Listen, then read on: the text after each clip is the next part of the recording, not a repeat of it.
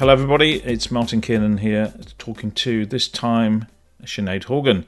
Now, Sinead works in the School of Midwifery at the College of Medicine and University College Cork and in the Department of Nursing and Midwifery South Southwest Hospital Group. And Sharon I, I, has a bit of a journey talking to me about um, surgical site infection surveillance and uh, some studies she's been doing recently. So, welcome, Sinead. Thanks very much for sparing the time to have a chat to me. Well, thanks for the invite. I'm, I'm greatly honoured and I'm listening to your podcast now. It's it's really good, very informative. Yeah, the surgical site infection ones have been very very popular, and um, it's it's clearly a hot topic. I mean, you have you won the uh, best poster abstract at the uh, IPCI conference last week in Dublin as well, which is quite nice to see. So uh, people clearly are recognising yeah. that. Although uh, conflict there, I was one of the judges, but there we are. Um, so, how did you yeah. get in, firstly engaged in surgical site infection, and uh, you know what led you down this path that you've been on for a few years now? Yeah, I suppose uh, my background really was surgical. Um, you know, for many years I worked up through the ranks in theatres um, across a few hospitals here in the south of Ireland as CNM uh, as well. I suppose firsthand I could see infection there. From that post, I went into a national post with a local remit for sepsis here in Ireland. So you can see there the surgical and the sepsis piece keeping mm-hmm. in. So for for for the last seven years, I suppose I've been doing audits in the hospital on the wards, and I suppose you're acutely aware of the surgical returns and of um, you know the the crisis of sepsis, and that the problem. Even though we think it's there, we we never really can quantify it of those patients that are suffering from infection after surgery. Um, so my interest started there, I suppose, back in 2017, the opportunity um, arose to do a PhD, in, and I felt that this was an area from my background that um, infection with surgery mix and preventing sepsis, I suppose, and looking then i suppose I, I had the opportunity to go over to public health england um, to one of those training sessions in 2017 with pauline harrington you know the mm-hmm. on ssi and i could see from the room and what was going on nationally there. And I just felt we were a little bit more behind, I suppose, in Ireland, that there wasn't that engagement and there of even firstly collecting data and then seeing the huge work they were doing around quality improvement. I suppose a bit of envy crept in really. I you know, now I knew from I knew from talking to health protection here in Ireland that that there was a plan to move forward with this. But then course, you know what happened over the last few years with the COVID pandemic. I suppose we were set back a little bit. So that's really the background to it. I suppose there was a national aim at the time under health protection to, to next look at surgical site infection and to start collecting data, and then the rest would follow. Now we're under AMRIC, and AMRIC have a plan here in Ireland, which really was great, welcomed really their 22 to 25 action plan, which first says that we're going to look at fractured hips and then followed by cesarean sections. So um, I had done a little bit of work locally here. So you know yourself, you you can't beat having national policy guiding what you're doing. And um, even though I was looking to literature and and the guidance that's in NHS and um, ECDC and CDC, you can't beat that national uh, push now as well. So that brought me to that, and I suppose I've done two systematic reviews. And the first one on the impact of a quality improvement initiative on uh, the knowledge and attitudes of healthcare workers, healthcare professionals in relation to surgical site infection and prevention. And the second uh, systematic review was on the impact of quality improvement intervention on the incidence of surgical site infection in colorectal patients. Can we talk briefly about the attitudes ones? I mean, you, are saying knowledge is poor. Yeah. Do, do, you think that's because people don't recognise infection if they're working in that field? Because many people who, you know, when you, you know yourself, I've worked in theatre, you don't actually often see most infections because they'd be dealt with on the ward or you know by GPs, yeah. and and it's only the most significant ones that actually come back uh, into into theatre. So, do you think there's a recognition yes. amongst people who actually are involved in preventing infection, in recognising that it exists? When you look at um, knowledge and attitudes, I think you can't just look at one cohort. And sometimes, if you just look at theatre, exactly what you confirm there, you only know what you see. Whereas I think surgical on the surgical floor or in outpatients, the knowledge and attitudes are that bit different because um, they see these rumbling infections that possibly wouldn't go back to theatre or they're mm. redressing wounds that go on for a continued. Like I think from the literature review and from the research I did on knowledge and attitudes, they both more or less reflect each other. Where attitude, nobody wants their patients to get an infection, mm. um, and attitudes are generally good. Whereas knowledge is pockets. You know, if you're talking to infection control nurses, they seem to be a, a variant there to the maybe theatre nurse or to the, you know, the, the doctor or to the GP. In relation to knowledge, knowledge generally is poor. We don't use the terminology um, that's there. We don't classify as we should do. And sometimes even that conversation, and I know everyone that's been involved in surgical site will recognize this, that conversation with a surgeon who says, no, that's a collection. Um, and you're kind of saying, well, if you look at it, you drained it, you sent a sample, it came back as positive. Hence, it is an infection. And that debate, you know, uh, so um, knowledge, even in front of somebody, is poor. Even having all, you know, having all the criteria in front of you. So I think the whole quality improvement aspect of it is we talk about quality improvement as if we're going to introduce something wonderful and and it's something wonderful is going to come out of it. But something wonderful is discussion, is something mm. wonderful is is teasing a particular case out to get to a kind of a common ground where that understanding is there and it's building on that understanding. And i know anyone that and you're including yourself that have had those conversations even if you are chasing someone down the corridor saying look it looks like a duck it quacks like a duck it's a duck. Um that that's that's that you know um that that's that conversation is quality improvement and is interventions that come out of having data. So we know that surveillance on its own, like I think another thing is knowledge of what surveillance is. Surveillance, I think when we think of surveillance, we think of, oh, you watch something. But of course, the definition of surveillance is you watch something, you see what you found, but you act on it. And mm. that's the last aspect of the definition of surveillance. But I think like if, if you were going to do surveillance on something, anything other than infection, surveillance, I, I think most of us think it's just collecting and watching. Um, and it's so much more than that. Hmm. How did you manage to get it implemented then in your organisation? Because you say, it's not a common thing in Ireland. Um, so you're starting from scratch nationally, effectively. So how did you manage to get you know, people on board? How did you go about that? And you see, th- that's it. And I think that, you know, Carl May, he's that normalization process theory. And, and, you know, drawing on theory and going back and looking at theory. And when you read it, they say, you know, uh, Carolyn Finch, that you need cohesion, you need collaboration, you need cohesiveness.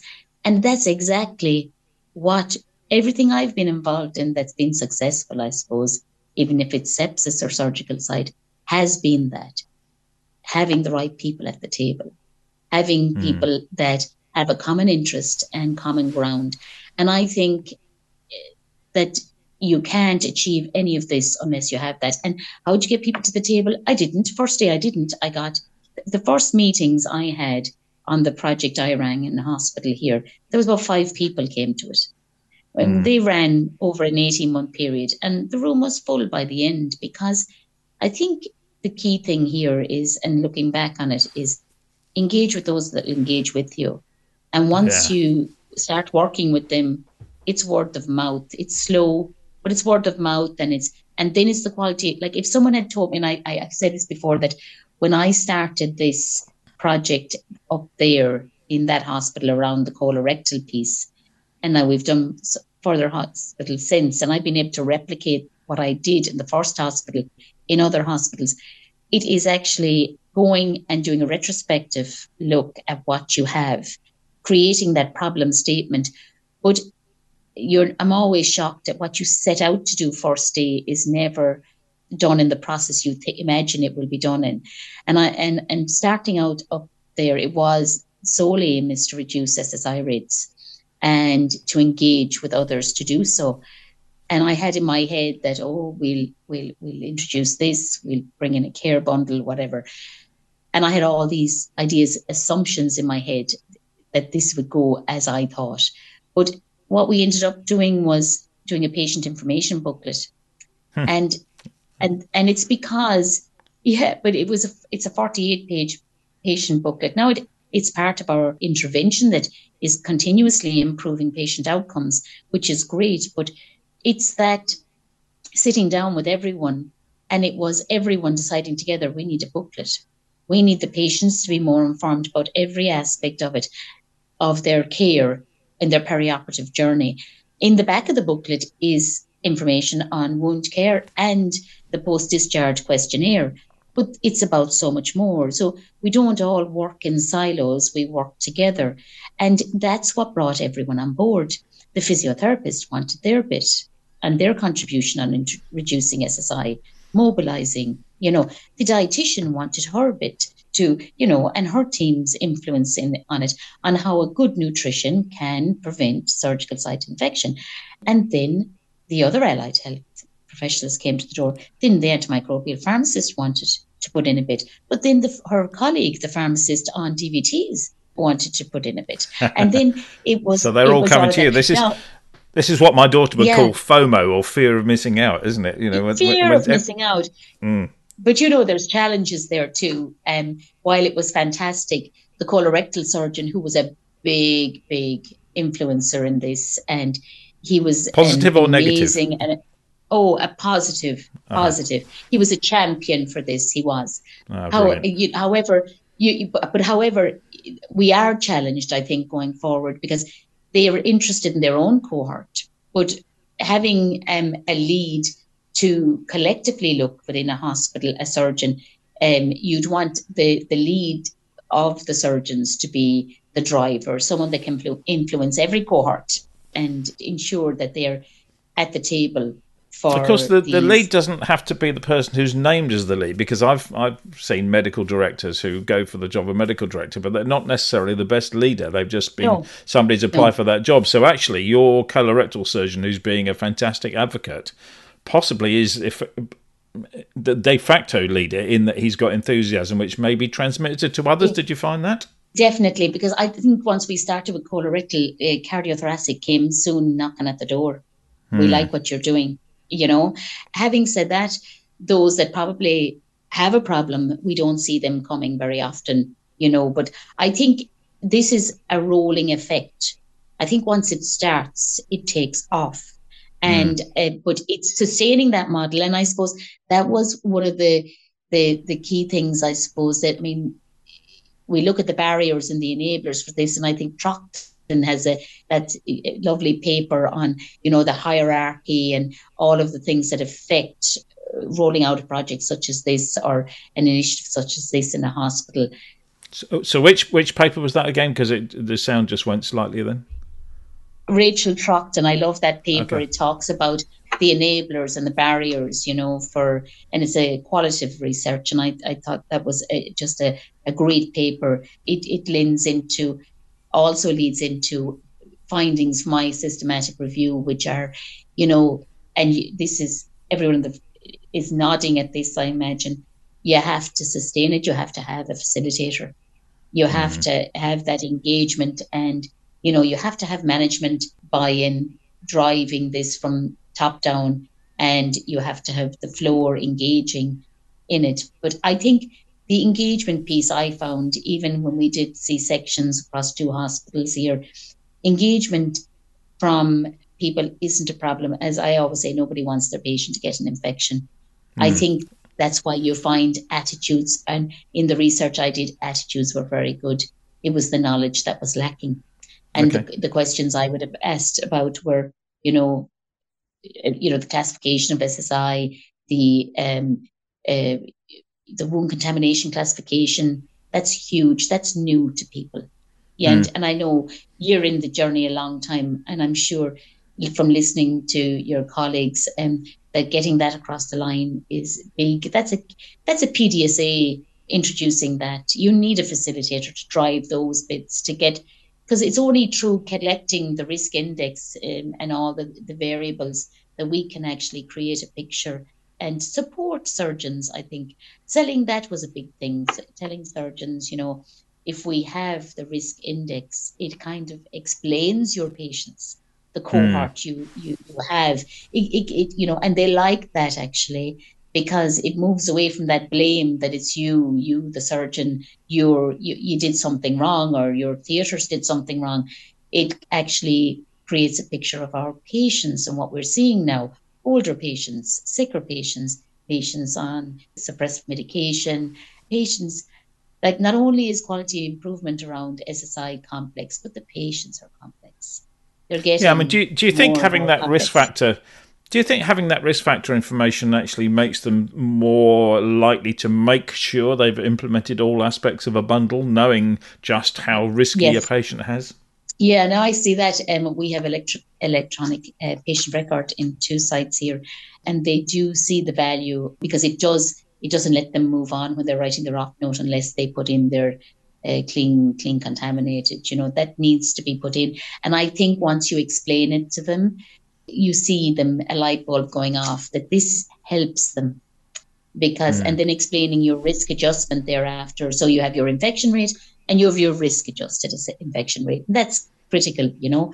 And yeah. I think that piece too of engaging surgeons, especially when it comes to teaching and uh, I suppose publications, they all should have an interest in their 30 day mortality and their 30 day infection rate.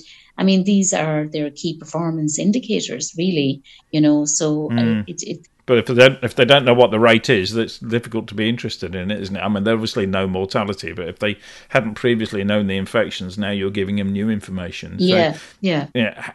How's how's that gone now? You know, you you've managed to provide them more information. You've got positive change in knowledge, would you say? Yes. Because the attitude was good anyway. The the attitude was good. The attitude uh, um, just improved slightly, significantly in two areas where the staff now realized in a in the post intervention that yes, we monitor our patients.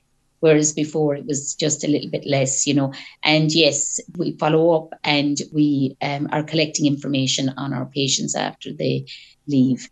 So, um, sorry, I went off the point there. You asked um, well, it was it was the change in you know the, the, the positive effect of having this information. You know, how does that translated into changes in practice, maybe, or changes in bundle compliance, or changes in infection rate? You see, I suppose we were in, in at the beginning here, but the infection rates when we started, um, and there's a paper on this. We've published this um, for colorectal was twenty five point three, and we didn't have a post discharge on that, but colorectal, uh, so we, it could be underestimated. So then a year later, we redid it after starting surveillance and some small changes, and it came down to 15.4. And then we introduced mm. um, the booklet and other elements, newer elements to the care bundle. And then it brought us up, come down again to 11.4. So when you hmm. have mm. that improvement rate, it does bring about, okay, we're doing something good here this is good. We're onto something. And I think it's that gap that's there in clinical practice that where, uh, yeah. you know, when they can tangibly, when they can see improvements that, that it, it's a confidence equals success yes, spiral almost, yes. isn't it? I, I, it takes me back actually to many, many years ago. I used to navigate on road rallies and I was running near the back of the field. And one night, a guy who was running right at the front of the field said, My navigator can't do it. Can we do this? And I did it. And we finished, I think, third. And we had been running car one and I'd never finished in the top 30. Yeah. And he, afterwards he said, Right, now you have the confidence. And he just drew on a piece of paper the word success, confidence, draw an arrow, a double headed arrow going in both directions. Yeah. And I never finished out of the top five again. Oh, yeah. Just because I suddenly believed I, but I believed yeah. I could do it. And, and that's what you have, isn't it? They, they see success. Yes. And now they think they want to try even harder. So yes. it's, a, it's like a snowball coming down a hill, isn't it? Oh, it is. And it's like, but I do think that's why it's complex, and it's uh, you know these complex interventions we talk about. It is complex because it never happens unless all the cogs are going, you know. And okay, you Mm. can manage without one or two, but true success if they're all moving in the end, you know. But I think it's that the facilitator piece, the national policy, management in, involvement, and that drive. Um, and I think the one piece we keep forgetting here, I suppose, is the patient participation. And all the literature now says we should be including our patients. I mean, we should know how our patients get on when they get home. We provide a service. We we need to follow up with them. And what I found over the last few years is, uh, I, I remember we at one stage, the end of last year, we rang 717 ladies post section over a week or so period, and it was just astounding. The delight to be contacted, you know, it was great to hear from you, you know, mm-hmm. or and, and it's great that you want to know how we're getting on, you know, because I suppose you have these prima gravidas going home and, and they've been monitored so closely, weekly, towards the end of their pregnancy. And it was just, there was that delight. And we, we came away from it thinking one of the big lessons here is hearing back from them. And then what we didn't expect to be doing, we, we, we rang them with the intention of finding out how their wound was, but we found ourselves jotting down the team were fantastic and thank you for this. And it would be great if we were seen back. I wasn't sure what to do with my wound. It would be lovely to have a brochure or a, a and it's these kind of interactions that inform. They're telling us how we could do better, and that's what we want to know. Tell us how we can do better. And taking the patient's perspective on board is, I think, will it it, it drives um, further success, gives you confidence because as you say, that yeah. confidence and, Yeah. and the success piece, that you are confident that the patients want this. And and if the patient Yeah. wants it, it has to be successful if you deliver on it. I mean, what were they able to give you in feedback then in a not not having to make a complaint way about negative aspects, things that could be improved in a sort of a safe discussion rather than that wasn't very good and here's a really angry letter to the chief exec or something like that. Yeah, you see, and I suppose you know, be, being like I work in the South Southwest Hospital Group, which is I, I suppose akin to a trust, you know. So there's ten hospitals in it. So I mean, it's the the onus is on each of us to take the feedback and and to do something with it. It, it can't just be about a, a patient is speaking to us about our service. So yes, we've taken any um, complaints back. And we actually, um, for a number of people in all cohorts we've looked at, we've gotten organized appointments for them to come back in if we- there's something we're concerned about. Because, and I mean, you are, but it's rare, you know. I wouldn't let that put people off. And we've fed back the positive feedback because I think that's really important, you know. So, yes, we've made posters out of feedback with just captions. The positive and the negative are in there. Yeah. Yeah, I mean, and one of the negatives is um, really with all cohorts is we could be seen more often. Um, would have loved to seen the the surgeon a few weeks later. That option wasn't given to me. Told to go back to GP, and I suppose a bit of a disconnect. And I suppose the key thing for me, I suppose, in relation to surgical site, is there was that disempowerment that they did not have the knowledge, and we should be giving them more knowledge on wounds we should be like and you know uh, and you know the opposite side as well a red wound isn't always an infection and being put on an antibiotic in this day and age possibly by an out of hours gp or just to be sure i suppose is we need to be doing our bit from the hospital side to make the patients more aware that a red wound is a healing wound as well you know that uh, red at the edge Yeah, of yeah. wound is a healing wound Again, that's about it's about education, isn't it? And It ma- is, making yeah. sure that people actually understand ex- the whole process all the way through. Really. yeah yeah Okay, that's been fascinating. Um, you know, and um, you know, wh- wh- what's next for you now? Well, Where I are you going next? Yeah, so um, I, I'm a director of nursing in the South Southwest Hospital Group, and my remit is deteriorating patient, I suppose, incorporating sepsis, uh, surgical site infection, and I do the vaccinations legacy now from flu and that. But I suppose I just would like to finish my PhD this year, to be fair. And what's next for me? I am passionate about surgical site um, infection, and I'm delighted to be part of the surgical site infection initiative run there by Lillian where uh, I hope I say her name right, a passionate lady. And you did. Yes, and it's nice to be Very. it's nice to be involved in that and because learning so much from that. And I'd hope to help the Irish like-minded people to get more involved in mm-hmm. that. I suppose the next thing for me is uh, hopefully um, we're running a masterclass here next month, and you have kindly agreed to facilitate a session in it. And this is the start of our journey as we open our minds and I bring, you know, infection control nurses, surgical site nurses, and hopefully a few surgeons to the room to listen to the journey and that you've had and a few snippets of what's happening in our own hospitals. And we're just starting our journey here. We're learning from our colleagues and and I think that's what it's all about. Not to reinvent the mm. wheel. Uh, continuous learning, isn't it? It is yeah. continuous learning, and yeah. and it's learning from mm. the success stories. Like I'm not incorrect here. Uh, correct me if I'm wrong, but you're at it over 20 years in the UK, and um, we can learn so much from you. We're really excited about what's about to happen, and hopefully we can catch up to you some way uh, yes. soon. Yes, well, yeah. Or even overtake, or oh, even overtake. Oh yes, yeah. it's all about opportunity. It's all about opportunity, though, isn't it? it? It's all about opportunity, it, it and here's a big opportunity to make a difference. Yeah, yeah. and and Amric, um, you know, in Ireland, um, um, are are you know engaging, and they have put a clinical nurse um manager into each of our uh, six to seven regions here in Ireland, or trusts, as you'd say, um, to help with, roll out this, which is very welcome. Um, and uh, so, yeah, watch this space. We're, we're going to be doing a lot more here. Okay, that's been fantastic. I've really enjoyed chatting to you as ever. Look forward to seeing more of your outputs and good luck with the rest of the PhD. And, and thanks very much for sharing the time. Thank you very much. Yeah, thanks, Mark.